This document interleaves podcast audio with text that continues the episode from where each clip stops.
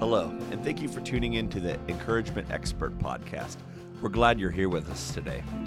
Let's join Pastor Wes Daughenbaugh as he gives an encouraging word titled, The Safeguard of Always Rejoicing and How to Do It. Praise the Lord. It's a true delight to be with each one of you today. I love you. God bless you in Jesus' name. I have a really good and important sermon, so let's say a prayer. Father, we ask you to bless the word to our hearts and uh, change us into your image, Jesus. And then we just pray, Lord, that you'll help us to do this word, uh, that you may be glorified. In Jesus' name we pray. Amen. Well, the message is entitled, The Safeguard of Always Rejoicing and How to Do It. The Safeguard of Always Rejoicing. Now, Paul wrote, the Apostle Paul, "Further, my brothers and sisters, rejoice in the Lord. It's no trouble for me to write the same things to you again, and it is a safeguard for you." That's Philippians three one.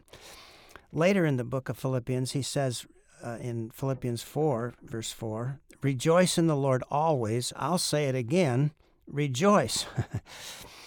Now, have you ever had a cold or flu or something and chicken soup, chicken noodle soup seemed like it helped somehow?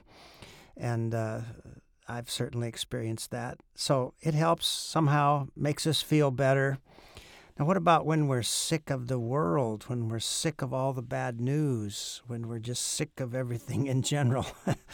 Well, God has a cure, and it's better than chicken noodle soup. Uh, we it's it's our, the cure is to get our focus back on what the Lord has done, what He's doing, and what He will do, and then rejoice. And and what that does, that safeguards us from a whole bunch of things. When we're rejoicing in the Lord because we got our eyes on Him, then we're safeguarded from unbelief, despair, worry, fear, isolation, withdrawal, paralysis. That's where you just, you're so discouraged you just can't do anything. Depression, hopelessness, and anxiety. Now, Have, I wonder, have any of you been feeling any of those things lately when the world is so full of bad news? Well, to rejoice in the Lord always requires intentionality and a plan, because if we just say, yeah, I should do that, well, that's meaningless. We can't enjoy the safeguard Paul speaks of unless we actually rejoice in the Lord so frequently that it becomes a habit and it becomes the lens through which we view life. Now, my first point is that we don't have to wait till things get better to start rejoicing. The Apostle Paul was chained in a Roman prison waiting trial before an insane and demon-possessed Caesar Nero. And on the outside of the prison, others uh, who also preached Christ were causing Paul trouble. And he wrote, "It is true that some preach Christ out of envy and rivalry, but others out of goodwill. The latter do so out of love, knowing that I am put here for the defense of the gospel. The former preach Christ out of selfish ambition, not sincerely, supposing they can stir up trouble for me while I am in chains. But what does it matter? The important thing is that in every way, whether from false motives or true, Christ is being preached, and because of this I rejoice." Now that's in Philippians one fifteen, the same book where he's emphasizing rejoicing in the Lord so much. So he's actually practicing, uh, you know, what he preaches.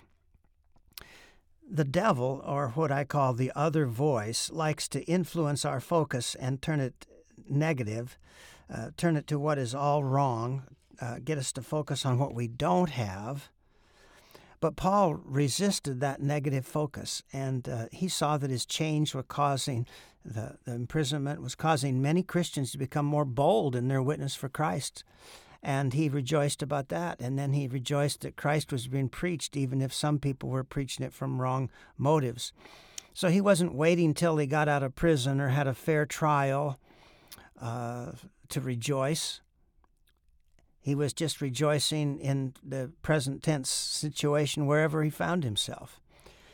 Now, David, King David, of course, but before he was king, uh, he was uh, the armor bearer for King Saul and became King Saul's son-in-law. And then the king went crazy with jealousy of David and and was going to kill him, and David had to flee for his life, and he uh, he went to the Philistines to try to escape, and uh, then the Philistine people said to the king, "This is David, the, the king, the, the king of the land. This is the one they're singing about in their dances. Saul is struck down his thousands, but David his tens of thousands." And so David feared for his life and pretended to be insane. He let spittle run down his beard. He made marks on the doors and the gates. And, and the old Philistine king was fooled, and he said, "Behold, you see, the man is mad. Why have you brought him to me? Do I lack madmen that you've brought this fellow to behave as a madman in my presence? Shall this fellow come into my house?" And so he didn't get killed. He, he got away. And that was First Samuel chapter twenty-one.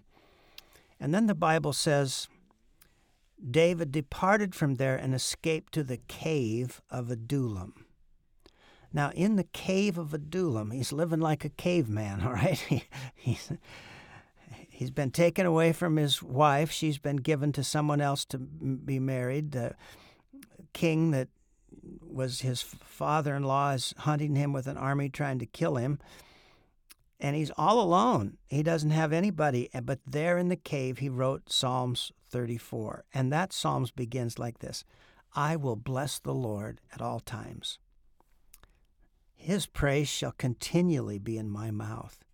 My soul makes its boast in the Lord. Let the humble hear and be glad. Oh, magnify the Lord with me, and let us exalt his name together. I sought the Lord, and he answered me and delivered me from all my fears. Those who look to him are radiant, and their faces shall never be ashamed. This poor man cried, and the Lord heard him and saved him out of all his troubles. The angel of the Lord encamps around those who fear him and delivers them. O taste and see that the Lord is good. Blessed is the man who takes refuge in him." Now, you know, things turned around for David when he decided to bless the Lord and rejoice in the Lord. And so there he was. He he was all alone in the cave. Uh, plenty of things had gone wrong. But the Bible says then his brothers and all his father's house went down to him at the cave, and all who were in distress and everyone who was in debt and anyone who was bitter in soul gathered to him, and he became commander over them, and there were with him about four hundred men. So he was still in trouble, but uh, things were turning around. And notice really what was his, at his lowest point, he's saying, "I'll bless the Lord at all times." And then everything turned around. My second point is you can praise your way into God and out of your problem.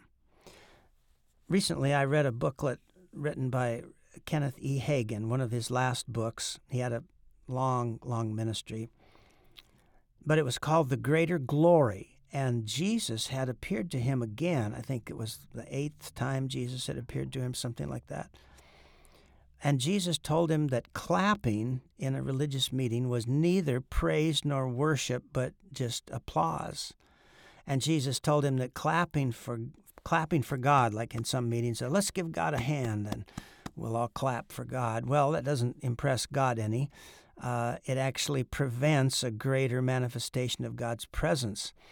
And God told uh, Brother Hagin that uh, instead we should lift up our hands and our voices and actually worship and praise God, that clapping was neither worship nor praise. And if we wanted the higher glory, we should lift our hands and our voices and actually praise and worship God. And then uh, in the rest of this little booklet, Brother Hagin related testimonies of people who were in bad shape.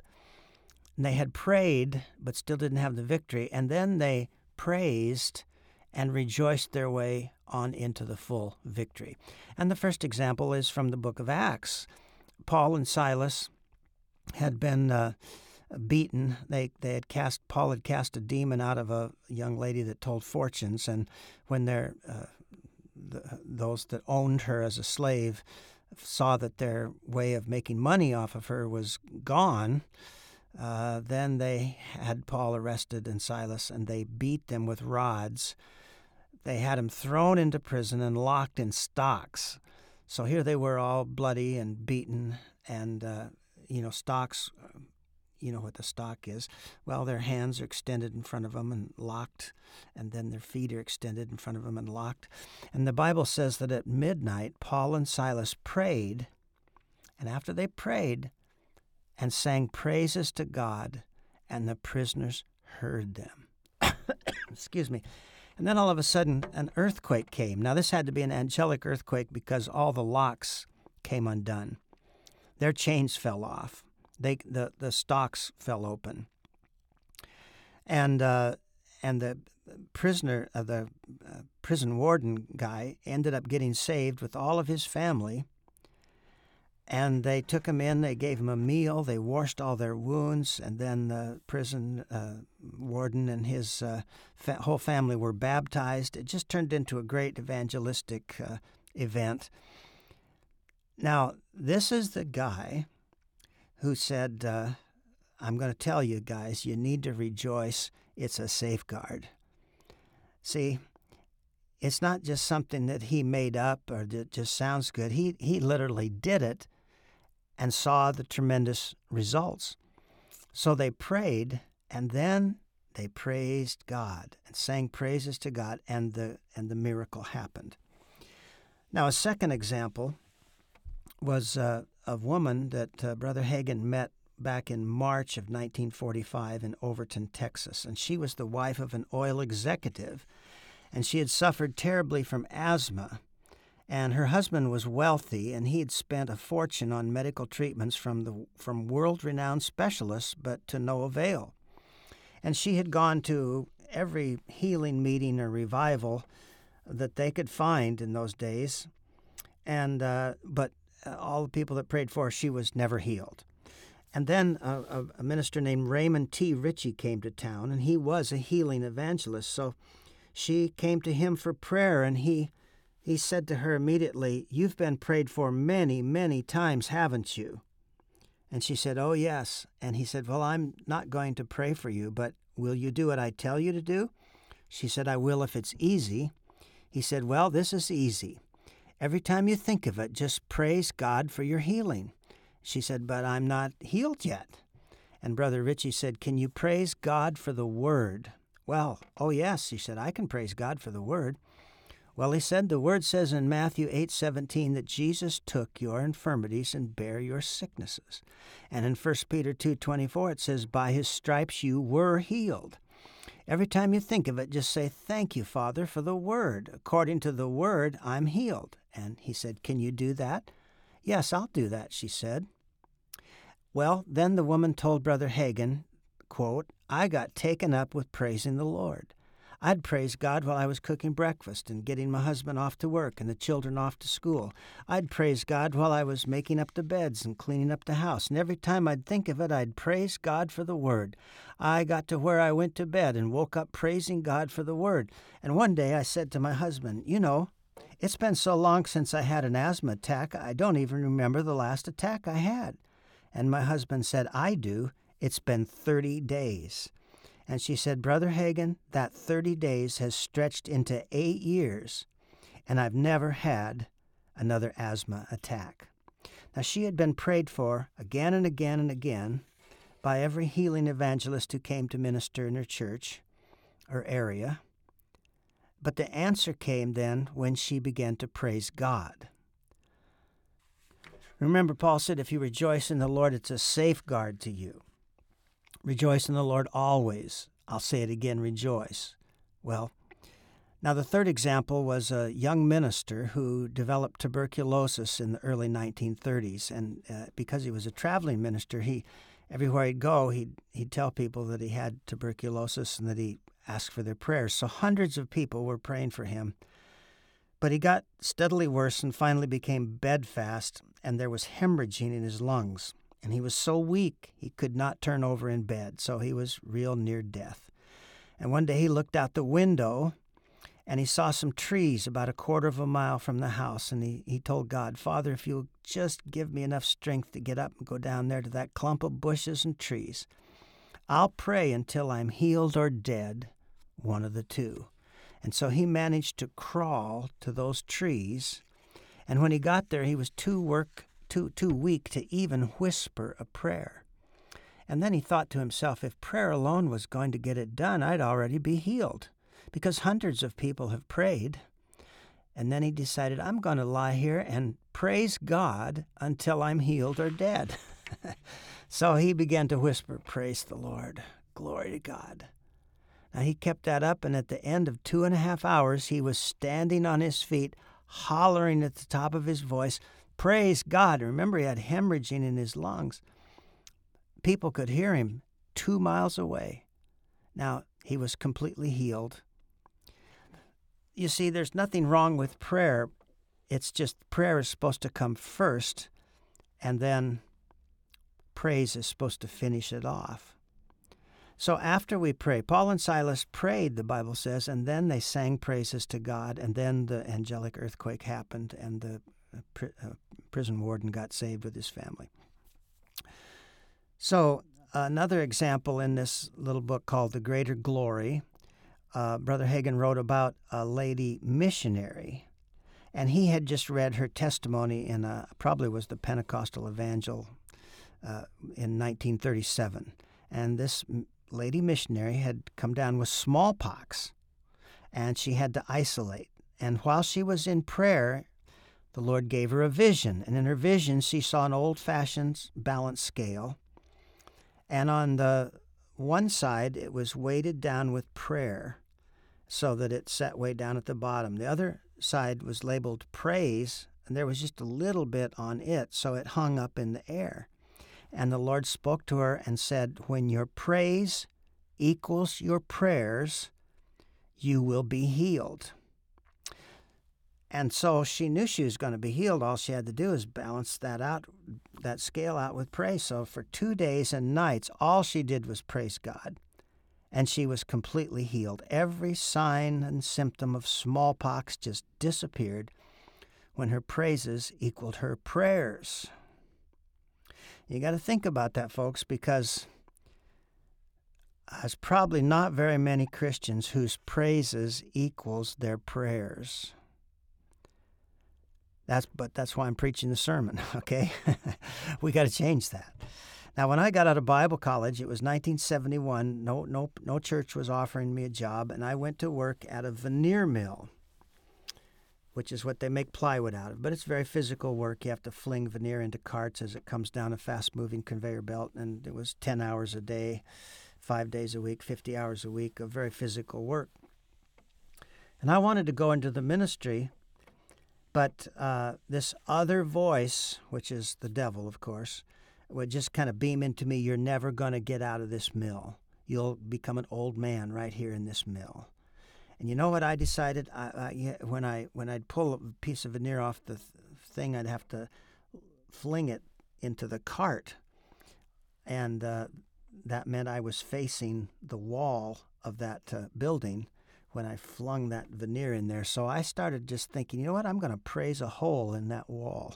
And when I'd fling the veneer in, I'd just say, praise God, hallelujah, Lord, I love you. And bang, bang, bang, I'd be throwing the veneer into the back metal Uh, the back of that metal cart, facing that wall. And you know what? Then an, uh, another minister came and was working there in that mill. We got to talking that we both wanted to go into the ministry, and we decided we'd appeal to the management and to let us split a shift where the fifty hours would be cut in half, and he'd work twenty-five and I'd work twenty-five. And they did that for us for six months, and then we both went into full-time ministry. Now, they never did that for anybody else because it cost double insurance. So it was just like the Lord parted the Red Sea for us. But I literally got into the ministry through this of just, you know, praying, God, I want to be a minister. I want to go into ministry. And then I praised God and praised God, and the miracle happened. Now, my third point is that praising God creates an atmosphere to God to work in. And Kenneth Hagin wrote this. He said, I believe there's a close relationship between ministering to the Lord and receiving from Him. Praising God creates an atmosphere for the Holy Spirit to work in. And when we learn to lift our voices in praise to the Lord, His supernatural power will begin to manifest in our lives. And then he gave a fifth example. He uh, said that he had met uh, a man who was the assistant general superintendent of a Pentecostal denomination. That means a, a, a high national office in uh, in a denomination. And this man told him the story. He said that when he was seventeen years old, he went to a certain Midwest town to hold a youth revival, and the pastor of the church was called away to do a funeral in another city, and he couldn't get back that night. Now, during the night when the pastor was gone, one of the parishioners called the pastor's wife, and that child, that parishioner's child, had a very high fever, and, and the child had gone into convulsions. So the pastor's wife got this young preacher up and uh, said, "We got to go pray for this child." So when they got there, they anointed the child with oil, they laid hands on the child, they prayed, they rebuked the devil, but the child was no better. Now, there's several other adults there that were praying with them from from this uh, person's family. And, and after a while, the pastor's wife began to praise God. And one by one, they all picked it up until they were all praising God, and all of a sudden, the convulsions stopped. And later they were standing around talking, and the little girl went back into another convulsion. So they went in and they rebuked the devil. They anointed the child with oil. They laid hands on the child. They prayed. Nothing was happening. The convulsion was still happening. And then the pastor's wife began to praise God again. They all joined in, and the convulsion stopped and never returned. Now, we don't want to belittle prayer. It's just that prayer is supposed to come first. And and I get a football illustration. You know, when a running back wants to run through that uh, defensive line, he needs somebody to throw a block for him and create a hole. And then he darts through the hole and makes a gain. So prayer, prayer throws the block, and, and, and praise just runs on through for the touchdown, so to speak. They're supposed to go together. But I think it's probably a rare Christian that puts them together in the right way. Now, Paul said, don't be anxious about anything, but in everything by prayer and petition, with thanksgiving, let your request be made known to God. And the peace of God that passes all understanding will keep and guard your heart and mind in Christ Jesus. Now, that's also in the book of Philippians, chapter four. But you see, we're supposed to pray with thanksgiving. That would mean we'd go into thanksgiving and praise and worship, thank God that He's a good God, that He hears us and that He helps us. We're not, but but so often we're praying without that. And we're waiting till the miracle manifests in order to praise, in, in order to praise God that we've got it. Well, that's not the way it's supposed to work. We're supposed to praise God and believe that He's heard us, that He's helping us, and then it manifests. Now, the Bible says, "But thou art holy, O thou that inhabitest the praises of Israel." That's the old King James language. The, the E S V says, "You are holy, enthroned on the praises of Israel." So, depending on the translation, God either inhabits the praises of Israel, or He's enthroned on the praises of Israel. Now, we need to get a mental picture of that, because we want God to be enthroned over the top of our problems. Well, then we should praise and worship God and rejoice in the Lord, and then God will inhabit those praises and be enthroned upon them and will dominate our problems. The Bible says in Psalms one hundred, verse four, "Enter into His gates with thanksgiving and into His courts with praise. Be thankful to Him and bless His name." Now, the the gates were the you know, outer fence around the, the tabernacle or the temple. So thanksgiving would get you into the into the into the gate, but to get into where He's seated as seated as the judge of the universe in the courtroom of heaven, uh, you were supposed to go into praise. Well, that's how we draw near to God. Uh, we draw near blessing and worshiping Him. We're getting close when we're thanking Him, but to get into His very presence where He's enthroned of judge of the judge of all creation, we've got to enter through praise. Now, my fourth point is we want to intentionally store up reasons to thank and praise God. Intentionally store up reasons to thank and praise God.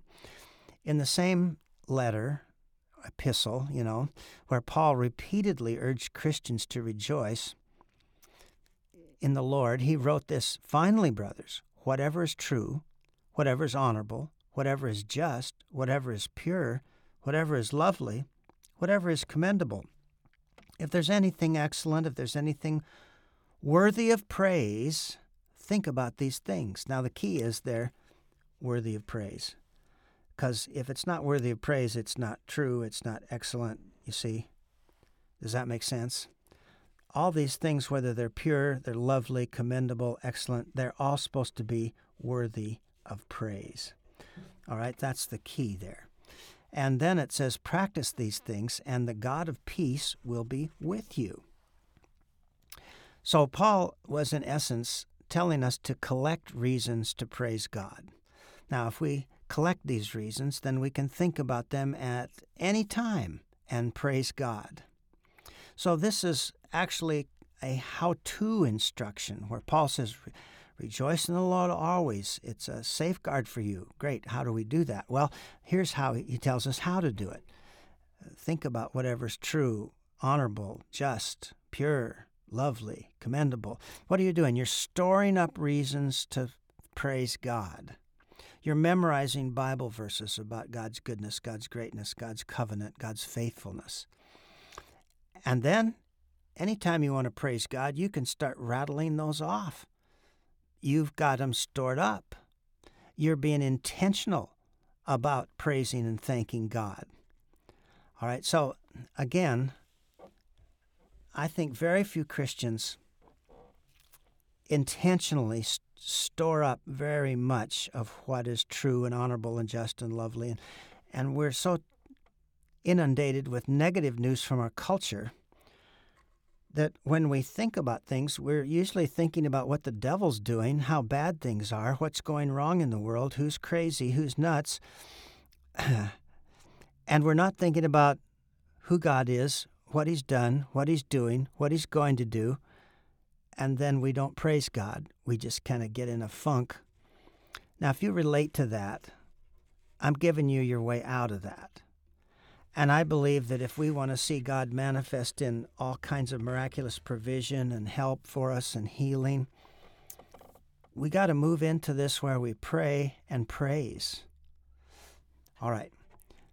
So an example would be a true thing. Now, an infinite price was paid for you and me, which means that we have infinite worth to God. We've been ransomed through Christ. Now, it says in Isaiah fifty-two three, "For thus says the Lord, you were sold for nothing, and you shall be redeemed without money." Now, what does that mean?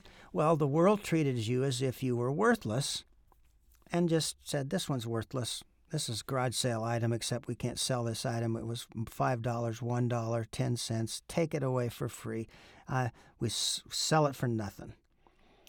But God says, I paid an infinite price for you. You, you are so valuable. You couldn't be redeemed with any amount of money. It took the blood of Jesus, the Son of God, to purchase you.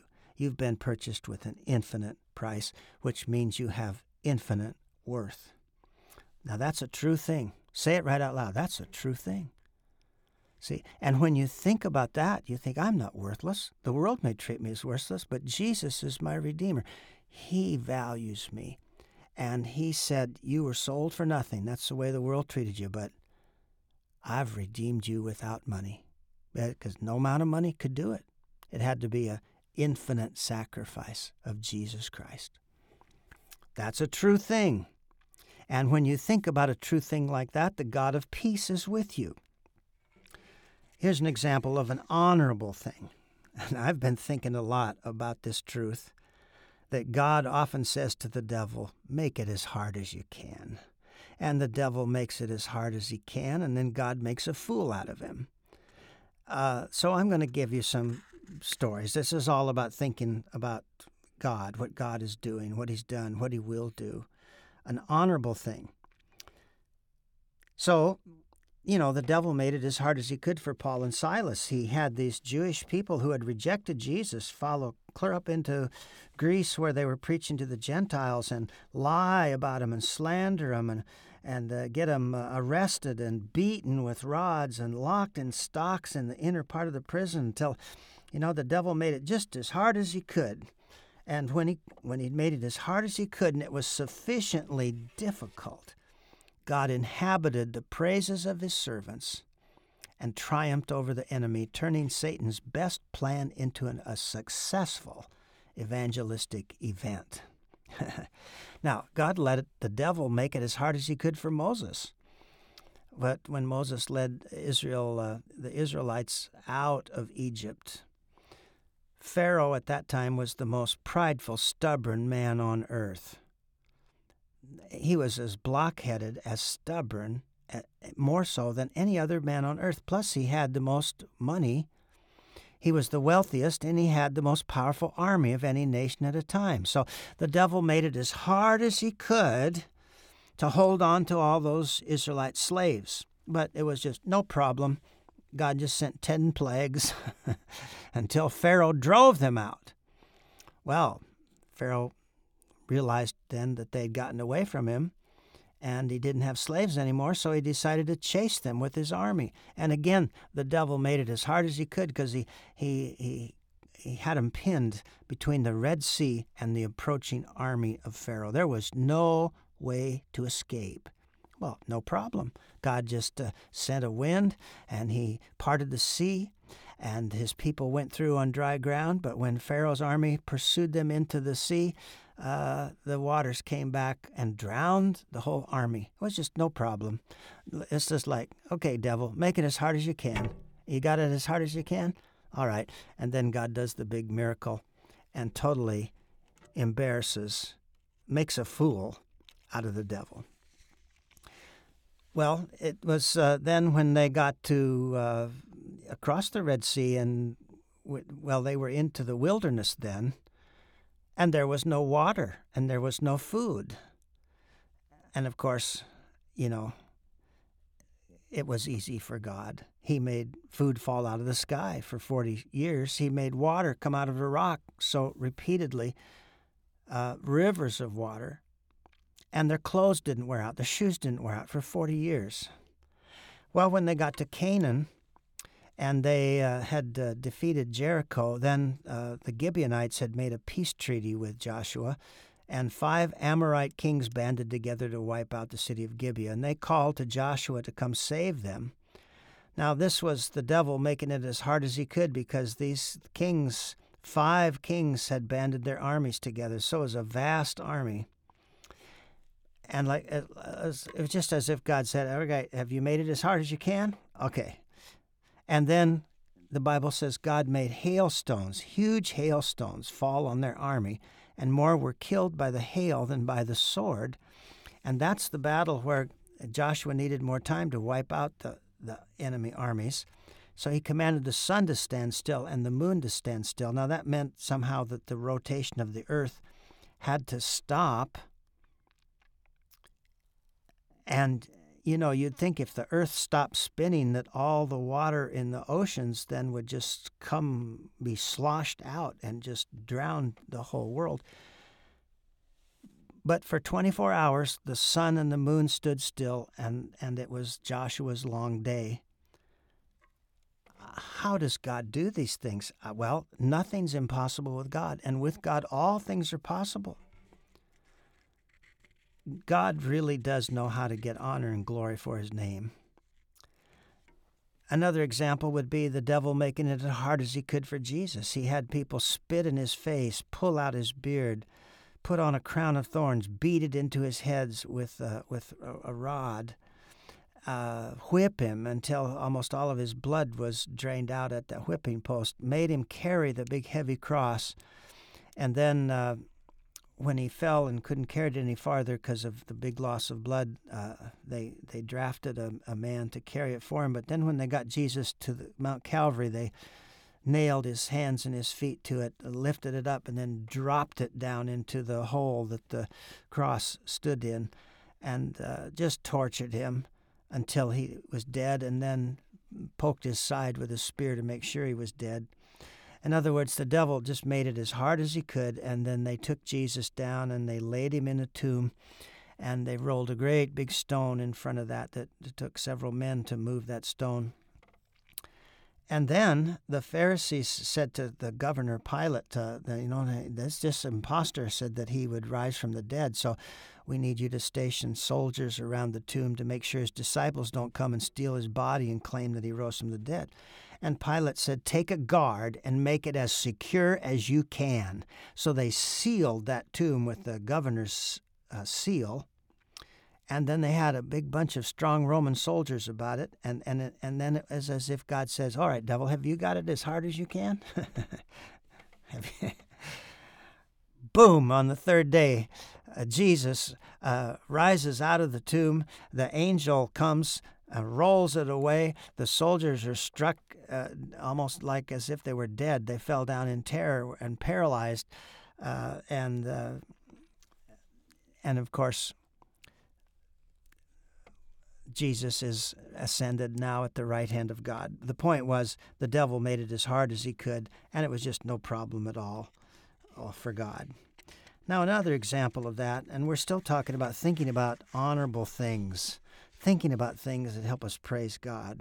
And this is one of the things I've been thinking about is God can let things get really, really hard, but a lot of times he wants it that way so that he can do the bigger miracle. And he'll just let the devil make it as hard as he can for a little while, and then and then God will uh, do his great miracle. So another example would be that Peter was arrested by Herod, and he was locked in an inner prison, in the, in the biggest security part of the prison, and he was chained between two guards. So he had his right wrist chained to the left wrist of one guard, and his left arm was chained to the right arm of another guard, and there they were sitting on the floor trying to go to sleep that night, and outside of this cell were two guards at the door, and then there were all the locks, you know, on that inner prison, and then even on the, the gate that led into the prison was also locked,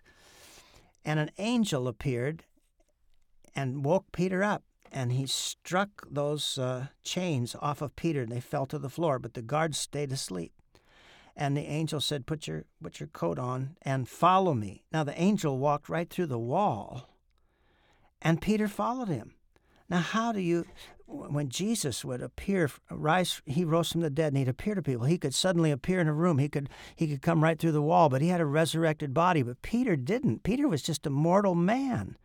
And here he is chained, and he's locked, and there's soldiers in front of the door, and the devil had made it as hard as he can, but the angel just comes, knocks off the chains, follow me. And the angel walks through the wall, and Peter's able to follow the angel right out of the whole prison, and then the, even the outer gate opened on its own. And when Peter got out in the street, the angel disappeared. Now, you're not going to be able to figure out, and I can't figure out, how a mortal man like Peter could walk through a wall, maybe several walls, to get out of that prison. Well, the angel could. And remember, the angel just said, follow me. Now, I don't know how difficult it's going to get in America, but I know this. You can just follow God's angel right through the most impossible situations if we'll just follow God. Now, that's an honorable thing to think about. And when we think about these things of how great God is, then we begin to praise and worship him, and the God of peace is with us. And when the God of peace is with us, we always win. The Bible says in Romans sixteen, verse twenty, and the God of peace will shortly crush Satan beneath your feet. I always tell people the devil wants to get you out of the arena of peace, because if he fights you in a cage fight in the arena of peace, you, you'll always win in, in that arena. And that's why he wants to get you into fear, worry, anxiety, strife, to get you outside of that peace, and then he can he can win against you. Let's go to my fifth point here now. We need to learn how to look for the good in every situation. Paul said that whatever we saw in him or heard from him, we should put into practice, and the God of peace would be with us. And Paul was always looking on the bright side of things and praising God, and he'd look for good whilst, while looking right straight at the bad. So he wrote in Second Corinthians chapter four, "So we do not lose heart. Though our outer self is wasting away, our inner self is being renewed day by day." Well, then he re- would rejoice in that. David wrote this, "Many are the afflictions of the righteous, but the Lord delivers him out of them all." Psalms thirty-four nineteen. And Peter wrote this, "Blessed be the God and Father of our Lord Jesus Christ. According to his great mercy, he has caused us to be born again to a living hope through the resurrection of Jesus Christ from the dead, to an inheritance that is imperishable, undefiled, unfading, kept in heaven for you, who by God's power are being guarded through faith for a salvation ready to be revealed in the last time." First Peter chapter one. Well, I rejoice that my inheritance is imperishable, undefiled, unfading. It's kept safe in heaven where no thief can steal it, no bad renter can destroy it, no stock market crash can diminish it, a war can't dent it, the government can't tax it, no jealous person will be able to sue me and get it. Now, I rejoice in that because I got an earthly inheritance. And I tell you what, when you get an earthly inheritance, it's like a seagull getting a crab. Ten other seagulls will come try to take it away, you know? And uh, so anyway, our inheritance is kept in heaven, and we're kept ourselves. God's keeping us. Now, the Bible says this in Proverbs four eighteen, "The path of the righteous is like the light of dawn, which shines brighter and brighter until the full day." So I'm getting older. I'm seventy-three. I'm headed for seventy-four. But I'm a, I'm a righteous person in Christ. My path is getting brighter and brighter. See? Now, that's a great way to think, isn't it? That's an admirable thing. All right? Now, Paul wrote this. He says, "For you have died, and your life is hidden with Christ in God." Colossians three three. And Jesus said, "Truly, truly, I say to you, whoever hears my word and believes him who sent me has eternal life. He does not come under judgment, but has passed from death to life." So I rejoice that my life is hidden with Christ in God, and that I have eternal life. And if my body dies, I'll be in God's presence forever, my spirit and my soul. And someday I'm going to get a resurrected body just like Jesus has. Now, Paul wrote this, "And we know that for those who love God, all things work together for good, for those who are called according to his purpose." Romans eight twenty-eight. What am I doing here in this message? I'm telling you that you want to store up reasons to praise God. See, because you want to, if you're going to rejoice in the Lord always, well, then you've got to have things to think about that you've stored up. Say, "Oh, yeah, Romans eight twenty-eight, all things work together for my good because I love God. Hallelujah, this has got to work out for my good. Many are the afflictions of the righteous, the Lord delivers them out of them all." You look in the mirror and you think, "Though my outward man perish, my inward man is being renewed day by day." The world's getting darker, crazier, but you say, "I'm a righteous person in Christ. The path of the just, the path of the righteous grows brighter and brighter until the full dawn of day." What have I done? I've stored up all kinds of reasons to praise God and rejoice, and that's a safeguard that safeguards me from worry, anxiety, fear, all those things I mentioned at the beginning. And we we have to intentionally rejoice in the Lord always, all right? And that's why Paul said, if anything is excellent, praiseworthy, noble, admirable, think about those things. Well, store them up, then you'll have them to think about. My sixth point is, I rejoice that God answers prayer and that I can pray. When I was in high school, I got a, I grew up in uh, out on a cattle ranch outside of Rapid City, South Dakota, and there was a tourist attraction on Mount Rushmore Road called Marine Life. And I got a job there the last two years I was in high school, and uh, and I would help do the porpoise shows. It was the farthest inland porpoise show in the world at that time, and part of my job was to scrub the sides of the pool where those three porpoises swam, because it would get scummy and you'd have to use a brush. Well, one day I used an old brush, and and and it had loose bristles, and a whole bunch of these stiff bristles came out of it and got all over the pool. And the owner of the por- porpoise was there at the time from Florida, and she was having a fit. She thought that the porpoise were going to, they're so playful, they'll grab things in their mouth and they'll swallow them.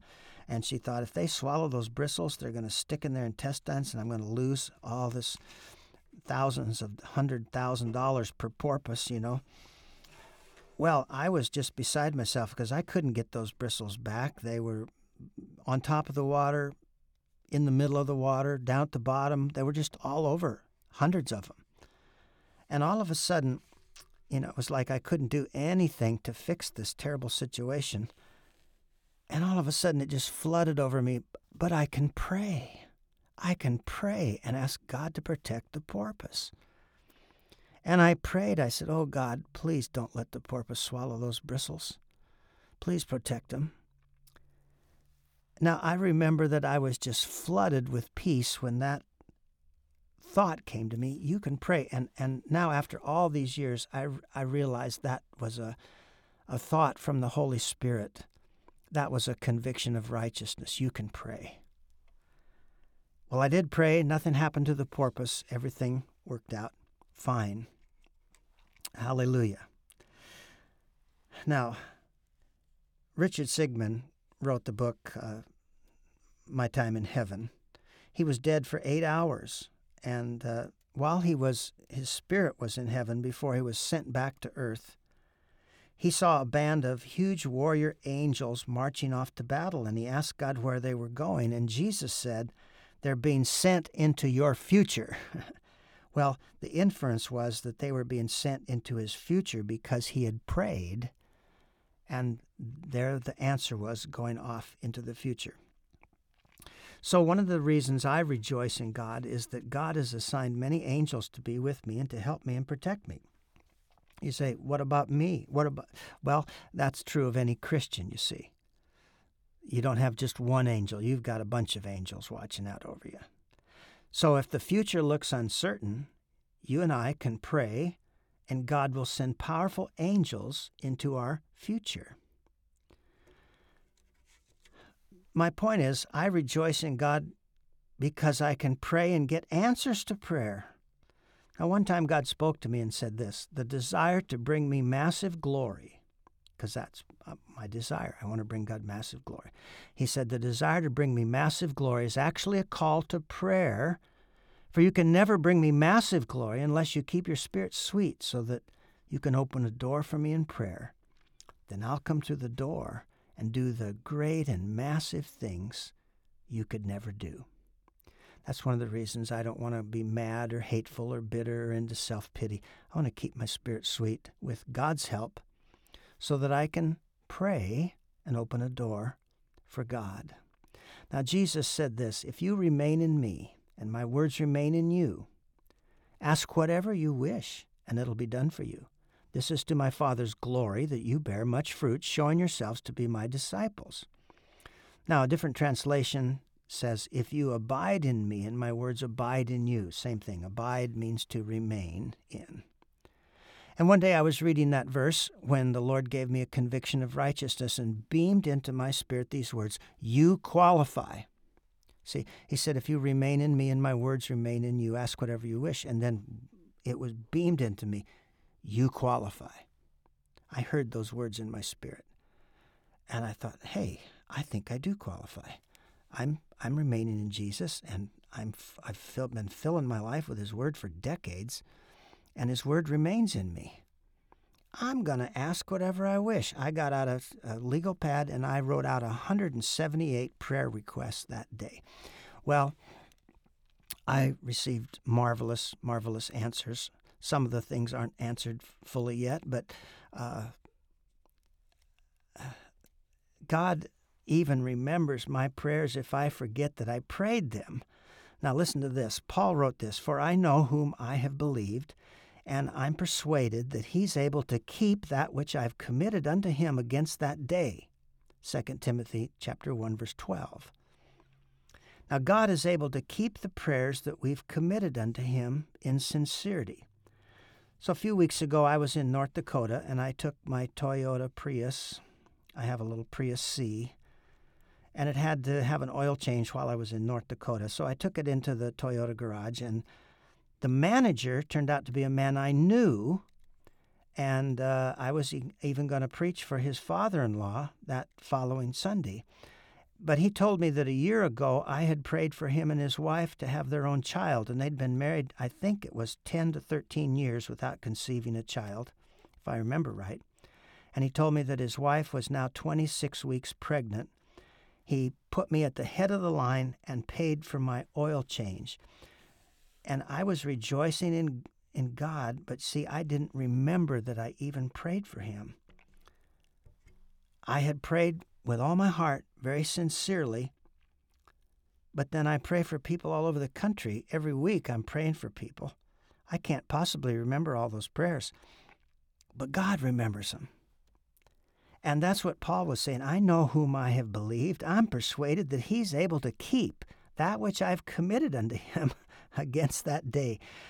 Now, to me, one of the things that means is that I can pray sincerely for somebody, and God isn't going to forget. He, you know, you know how humans are. We ask somebody what their name is, then we forget it unless we write it down and make an all-out effort to remember it. Well, I can't possibly remember all the people I pray for, but God remembers and answers the prayer if we commit those things to him. Now, isn't that a wonderful thing to rejoice in the Lord about? Praise God. Hallelujah. So, you know what I do? I just rejoice that I can pray good prayers in the moment, in love and sincerity, and in faith that God's going to keep those prayers and enjoy answering them. He's going to do great things with them, because if I happen to pray too small, he can always do exceedingly abundantly more than I ask or imagine. And here's a Bible verse. Paul wrote this, "Now to him who's able to do immeasurably more than all we ask or imagine, according to his power that is at work within us. To him be glory in the church and in Jesus Christ throughout all generations, forever and ever. Amen." Ephesians three. Here's my last point. Number seven, I rejoice that God has a vision for my finances. Now, I don't know if you've been paying attention, but the American dollar is being replaced as the reserve currency of the world. China and Saudi Arabia have bought trillions of our national debt, but they keep selling off those bonds without buying any more. And the days of our government overspending with borrowed money appears to be coming to an end. I believe that wrenching financial times are just ahead. And I was, you know, if if I just look at that without looking at the Lord, then I feel anxiety. But see, I'm looking at God and, and the Scriptures, and I'm rejoicing in the Scriptures that promise me that God will increase my wealth if I'm a conduit for his generosity and goodness. Now, this theme is repeated over and over in the Bible, and we can rejoice that God watches over his word to perform it. That's Jeremiah one twelve. He said, "I'm watching over my word to perform it." And so in Proverbs eleven twenty-five, it says, "A generous person will prosper. Whoever refreshes others will be refreshed." And that's going to be true whether the dollar hyperinflates or not. Jesus said, "Give and it will be given to you. A good measure, pressed down, shaken together, running over, will be poured into your lap. For with the measure you use, it'll be measured to you." That's going to happen regardless of what happens to the value of the dollar. We just have to be conduits for God. We have to, like Ron Ingott says, never resist a generous impulse from heaven. Because when God gives you that generous impulse, if you'll let it go and let it pass through you, then more blessings will come to you. So when Jesus said give, he didn't say give and you'll go without. And so I tell people, you know, the poverty mindset is where we see as if we had a pizza and we're going to take one of the six slices and we're going to give it away, and then we're only going to have five left. And that's the vision that the devil, the other voice, wants us to have of our finances. But God's vision is that we have a bag of seed, and we're going to plant some of this seed and have a harvest. And then we're going to have more more seed to, to give away. All right, so here, let's look at some, some more scriptures. Paul wrote to the Philippians, you know, where in this book where he's always talking about rejoicing. He said, I have received full payment and more. I'm well supplied, having received from Epaphroditus the gifts you sent, a fragrant offering, an acceptable sacrifice, and pleasing to God. Now here he promises them something. And my God will supply every need of yours according to his riches in glory in Christ Jesus. To our God and Father be glory forever and ever. Amen. Now, God's going to supply your needs not according to the value of the U S dollar, but according to his riches in glory. Now rejoice in the Lord right now, wherever you are, that God is watching over his word to perform it. And then I would urge you, uh, you know, to act on these scriptures and be generous at the prompting of God wherever he prompts you to be generous. Now, if preachers say, well, that's true, but you got to give it to my ministry because my ministry is better than everybody else's ministry, and that's only going to work if you give it to me. Well, that's manipulation. And I believe preachers that use manipulation will end up in hell if they don't repent. So I used to, for decades now, I've, I've hardly promised people anything if they give, except that you'll have treasure in heaven. But you'll have more than treasure in heaven. If you become a conduit for God, you will have a reward in heaven, but you'll also have more coming from heaven through you. And Paul wrote this. He said, whoever sows sparingly will also reap sparingly, and whoever sows bountifully will also reap bountifully. Everyone must give as he has decided in his heart, not reluctantly or under compulsion, for God loves a cheerful giver. Now listen to this. And God is able to make all grace abound to you, so that having all sufficiency in all things at all times, you may abound in every good work. And then he continued, he who supplies seed to the sower and bread for food will supply and multiply your seed for sowing and increase the harvest of your righteousness. You'll be enriched in every way to be generous in every way, which through us will produce thanksgiving to God. Now that's Second Corinthians chapter nine, verse ten, uh, verses six through twelve. So God wants you to see that when you give at his prompting, there's going to be a multiplication happen to your finances. They're going to somehow increase so that you can be generous on every occasion, in every way, but you'll have all you need. Your, you'll, uh, your needs will be supplied, and you'll have more to give away to others. Now, that's a completely different mindset than that if I give this slice of pizza, I'm only going to have five slices left. There might not be enough for me. So I'm telling you to rejoice that you can be a conduit of heaven, regardless of how wacky or crazy. See, if the government... I believe they're messing up so badly that they're not going to be able to fulfill all their promises and send out all their checks. And so many people are relying on the government. We could just worry and fear of what are we going to do? What are we going to do when this financial stuff just blows up? Well, God's economy doesn't blow up. God's riches in glory are just fine. And and these are things that I store up in my heart, and then I want to be a cheerful giver. I want to give more than ever. Recently, I spoke to a, a convention of broadcasters, And I had taken a whole bunch of my twenty-one Ways to Forgive books to sell, hopefully to make some money, you know, because I wasn't going to be paid for going down there. Uh, they paid for my hotel and uh, part of my airfare. But I was just doing a freebie as far as the sermon. And uh, while I was there, I thought, you know what? I've been preaching that God multiplies the seed. I'm going to give everybody here. They're, they're not.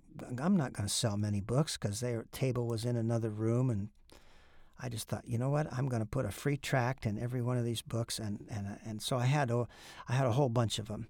And I just said, people, I, I want to give these to you. Now I've sown seed, and I'm rejoicing. I know that seed's going to come back. I know God's going to open doors for me. I know I'm going to make a whole bunch of new connections.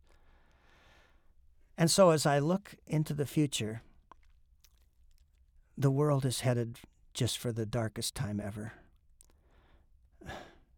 Absolutely crazy things are going to happen. Crazy things in the economy, great terror attacks in the United States, unless somehow we can intercede and shut them off. But God will be with us. We need to pray and rejoice. And when we get into that rejoicing and praising, we're safeguarded. And a marvelous safeguard that safeguards us from unbelief and fear and anxiety and depression and all those things. God is enthroned over over our praises, and, and then he's enthroned over our problems. Now, I would urge you to listen to this message again. And when you get our newsletter, the sermon notes are sent to you. If you read online at the end of the newsletter, the whole sermon transcript is there for you to read and study. I want you to decide in your heart, you know what? I'm going to do what Paul said. I am going to rejoice in the Lord. I'm going to count it all joy, like the Apostle James says, like King David said, I will bless the Lord at all times. His praise shall continually be in my mouth. I'm not going to wait for things to get better to praise God. I'm going to praise God for his word. If his word says I'm healed, I'm going to start praising God for his word. If his word says that he's going to bless my finances when I give, man, I'm going to, I'm going to give, obey the word at his prompting, wherever he directs. And just as Paul experienced the great miracle in the Philippian jail, we're going to have more angelic encounters, greater answers. You know, Jesus said, he that believeth in me, the works that I do, he shall do also. And greater works than these shall he do, because I'm going to the Father. For years I've wondered, how could you possibly do a greater work than Jesus did when he was on earth? What could be a greater work? Well, the needs are going to be greater. And so instead of multiplying food for and feeding five thousand men plus the women and children, we might be used to do a miracle like that for fifty thousand people, and it would be a greater work. You see what I'm saying? The needs are going to be greater, but the miracles are going to be greater. I want to intentionally rejoice in the Lord at all times. I want that safeguard. I want this habit. I've been serving God a long time, been in full-time ministry over fifty years, been serving him. I'm seventy-three. I got saved when I was thirteen. So I've been a Christian for sixty years.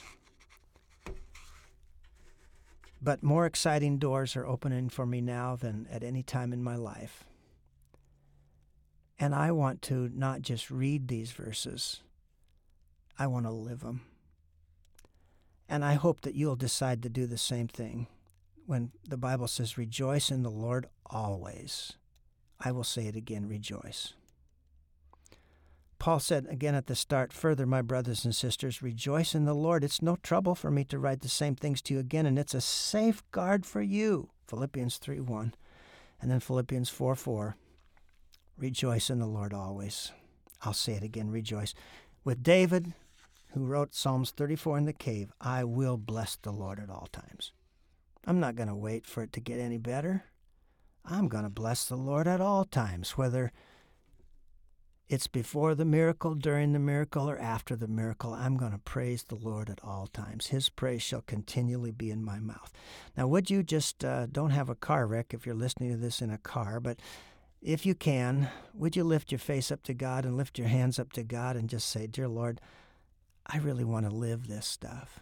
I want to, I want to pray, and then I want to praise, to where my prayers and my praises balance. I want to pray, and then I want to rejoice in you. I want to pray continually. The Bible says, pray continually. But it also says, rejoice in the Lord always.